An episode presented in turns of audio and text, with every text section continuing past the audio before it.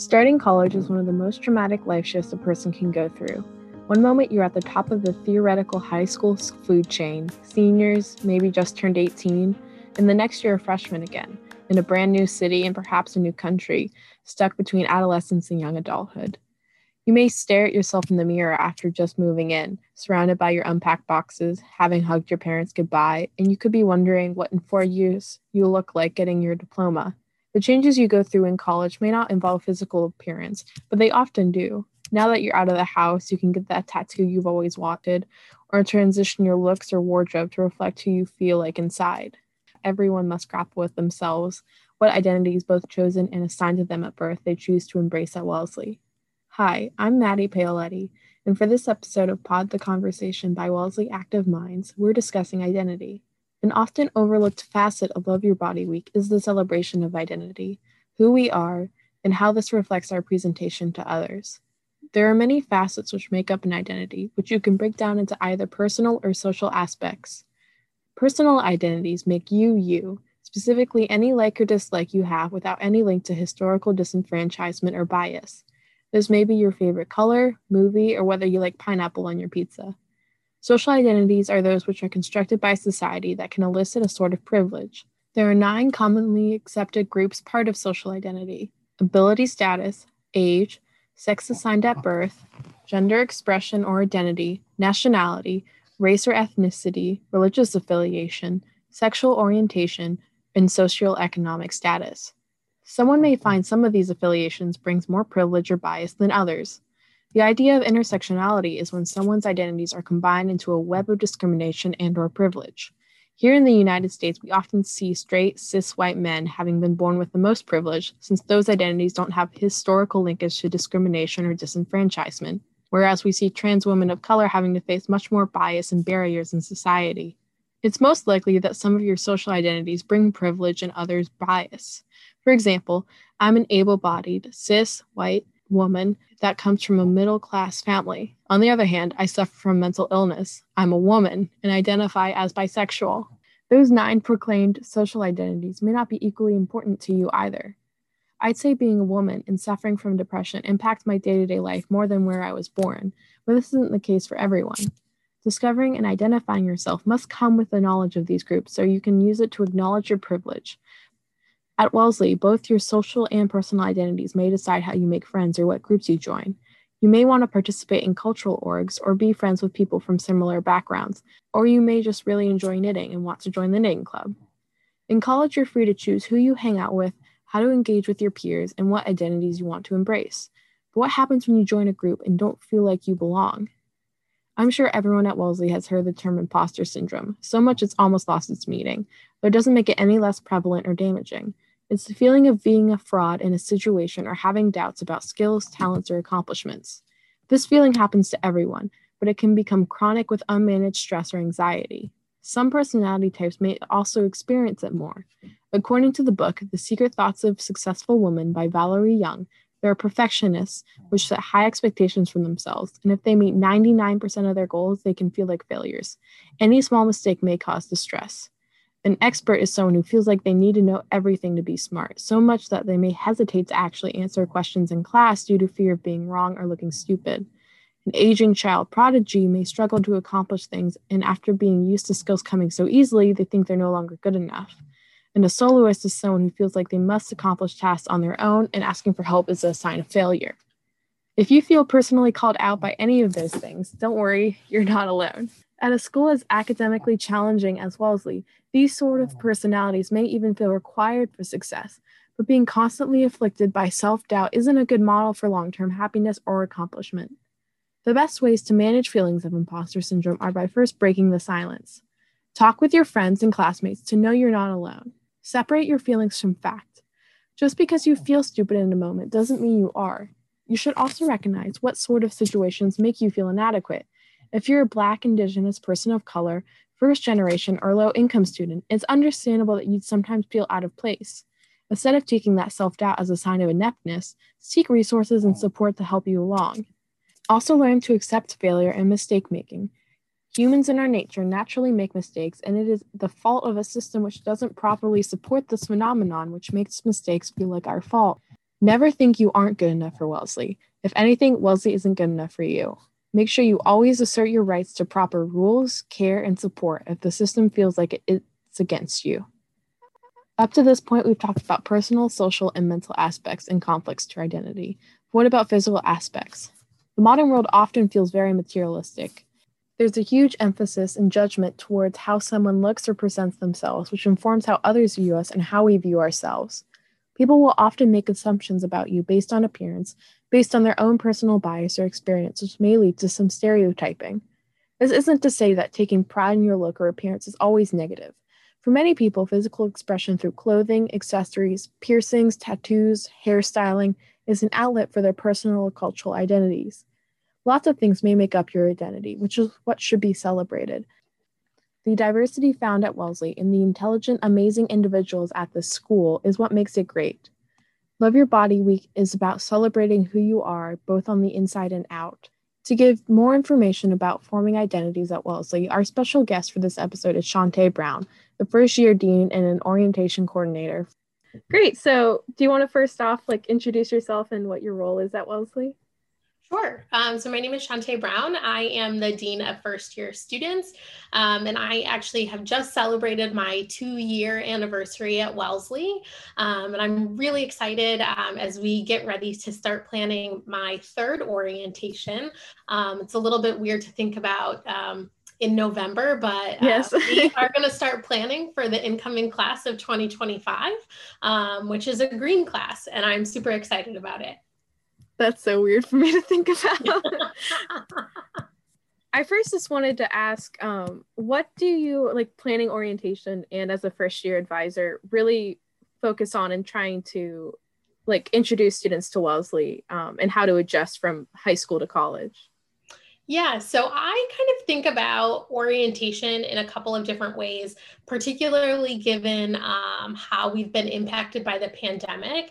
And so, how we approached orientation this year, um, we did primarily a remote orientation program and then a couple of days of in person orientation. But um, our remote stuff I considered to be like the nuts and bolts, what you needed to know before you showed up on campus, like what you absolutely need to know before you're a Wellesley student. And then um, what I wanted students to get out of the in person experience, um, which we ended up not calling orientation, we called it Love Wellesley Weekend. Um, I wanted students to be able to um, find some affinity groups that they could identify with um, to have an experience where they would be able to identify with the Wellesley campus if they were indeed on campus and get to know the space and their blockmates. It was a, it was it turned out really interesting um, given the like quarantining testing um, protocols. Um, but i do think overall um, we hit some of our larger goals of making sure that students transitioned into the community.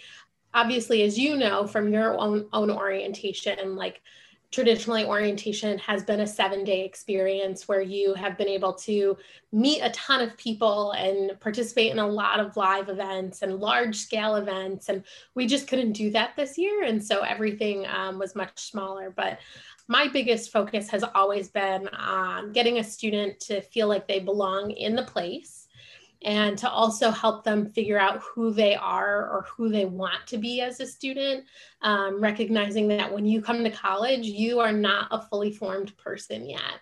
Um, you, your identity is still evolving in like so many different ways.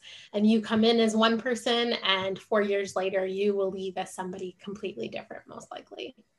Mm-hmm. Now, how do you think uh, someone forming like their identity from like an adolescent into like college and then adulthood is different uh, at Wellesley versus at another college?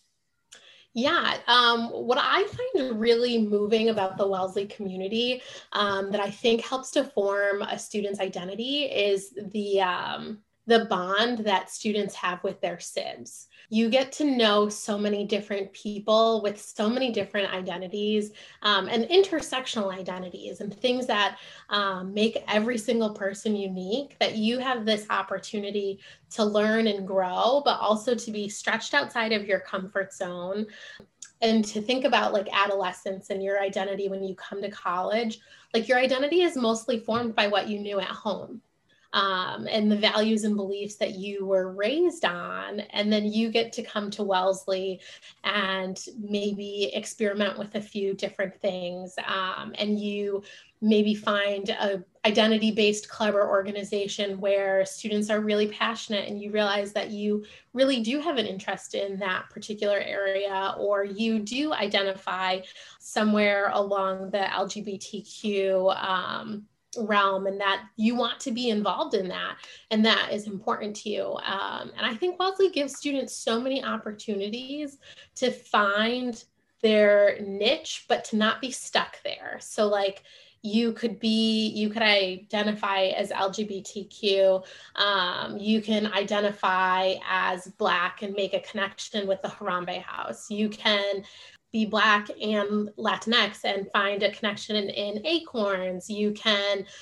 make all of these different connections and find all of these different support systems to bolster you as a human so that when you are ready to leave wellesley you have made like a full transition from like older adolescents to young adult. um, but you are fairly confident in who you are moving forward in the world. And that is pretty powerful.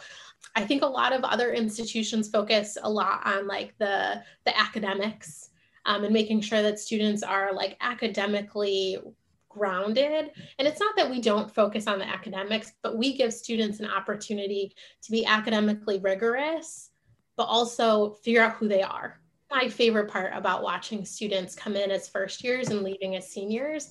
Like you see students change from um, who they were to who they are or who they're going to be. And it's really, um, it's really inspirational. It's my favorite part of working with students.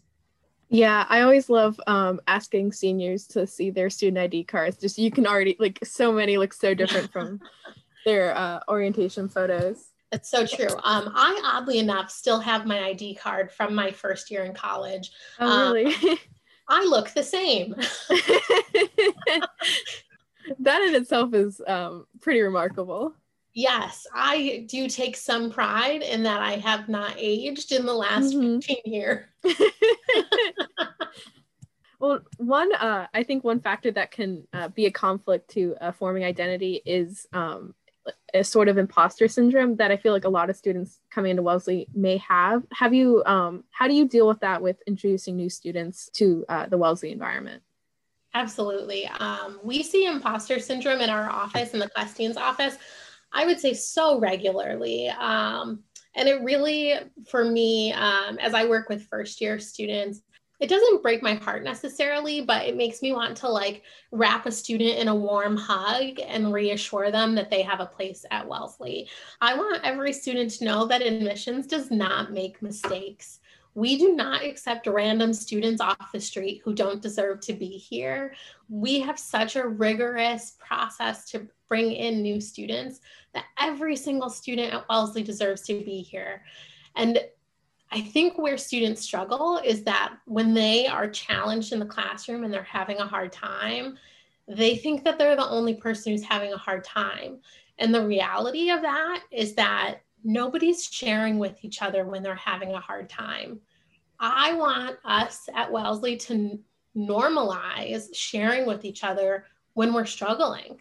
I think that that would help with imposter syndrome so much for students to know, like, it's not just me like i'm not the only person who did not so hot on that exam um, I, I, do think having that conversation with peers is something that is going to move students out of imposter syndrome a lot easier than me having that conversation with a student um, but also one thing that I see in Wellesley students, and perhaps you identify with this, and I think it's part of imposter syndrome, is this need for perfectionism because we have all been kind of raised in this world where we have to show up as our perfect selves.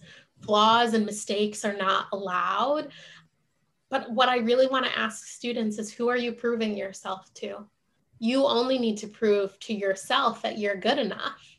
That's it. So turning in some work is better than turning in no work as you work through your perfectionist tendencies. Um, I tell students that a lot. Um, but like our professors are really compassionate and understanding and they're not expecting you as an 18 or 19 year old work to uh, student to be turning in like doctoral level work um, when you're still getting acclimated to being a college student in general. They're looking forward to seeing your growth through a term or semester or your four years um, and seeing you progress. And you don't have to come out of the gate as a perfectionist um, and to have everything right. Um, in this world mistakes are okay um, and I think they're applauded in a lot of cases. We can all grow from mistakes. And I think a bit of imposter syndrome allows us to feel like we're not allowed to make any mistakes. And that's just not the case. Nobody's perfect. Mm-hmm. Yeah. So, how do you think someone can go about the safest and um, healthiest way uh, finding themselves at Wellesley with like joining groups or um, things like that? Yeah. So, um, what I would say in our current world, um, sometimes in person events are really hard. Like you have to sign up for things and register in advance. Um, but students shouldn't be afraid to be in the online world. I know after like classes and meetings, we all kind of feel zoomed out.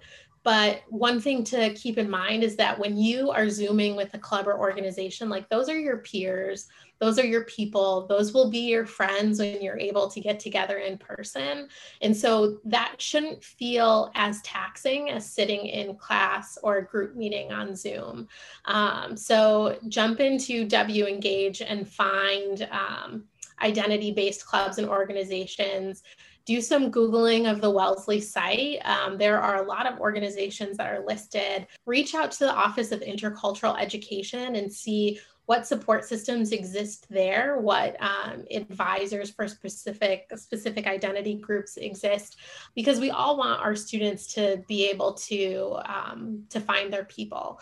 The other thing that I will say that helped me a lot as an undergraduate is to particularly around like identity based development is to look for people who looked like me and I think for our um, students of color on campus, I think that that is really important um, to be able to find the people who look like you and to know um, that like we're all cheering for you to be successful. And we want to be in your team um, of support people to help you be successful. And so I will offer myself as a, a, person for any Black student on campus who is looking to make a connection. Um, if you see me on campus or you see me in Zoom, um, stretch out of your comfort zone and reach out to me and introduce yourself. Let's make a connection and be vulnerable and honest and let me help you navigate this transition. And I know that there are scores of other people of um, staff of color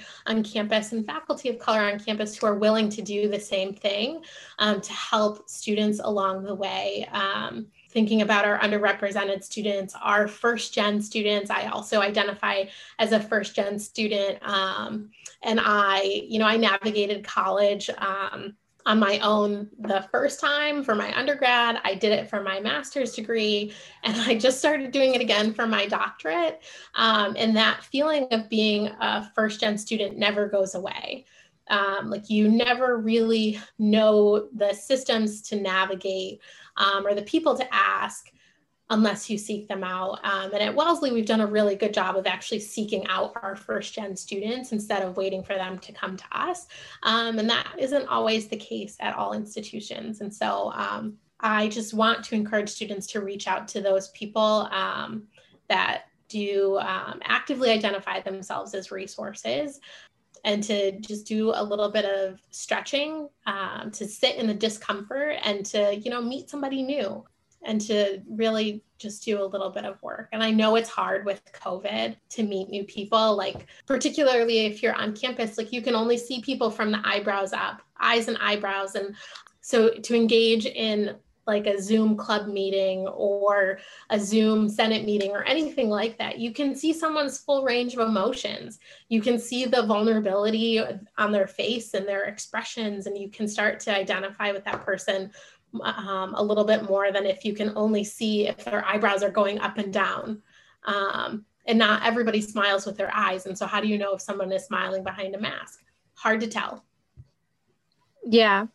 I feel like one of the challenges also for um, with the way that um, the situation worked out with having um, underclassmen on campus, there there's almost like a little barrier between um, support from older peers with their um, new sibs. But uh, I agree. I hope people are able to take the initiative outside of Zoom um, to interact with people online. Absolutely. I do think like if you find a club or organization that you really love that feels like it's your place to be, like go to one or two of their meetings if they're online, meet a couple of people, and then connect with those people online or offline if they're in person on campus. Um, if you're remote and they're remote, set up a separate Zoom meeting, just like you would with maybe your friends from high school and maintaining a relationship. There's always a little bit of legwork in um, maintaining friendships and building friendships from the get go um, it's such a reciprocal process. Um, you, it's a give and a take, and it's uncomfortable. And um, as someone who struggles sometimes to make friends, like I think you have to often challenge yourself to to say yes to things when you really want to say no because you just don't know what's going to happen. But say yes. See how that goes. Yeah, definitely. Is there anything else you'd like to add about um, navigating Wellesley and just developing as a person? I don't think so necessarily, but um, I do really want to encourage students as they begin to figure out who they are, who they might want to be, um, as they begin to step into some identities that perhaps they couldn't um, vocalize and share at home um, to find the support system at Wellesley that will help you vocalize and step into that identity in our community because those support systems do exist. If you can't be your fullest self at home, please know that you can be your full self at Wellesley. Awesome. Thank you so much. Yeah, no problem. I hope this episode has led to some introspection about yourself, but also has given you some useful insights into shaping your identity at Wellesley. I want to once again thank Shantae Brown for her time and thank you for joining us. For more information, visit our website and remember, together we can change the conversation of mental health.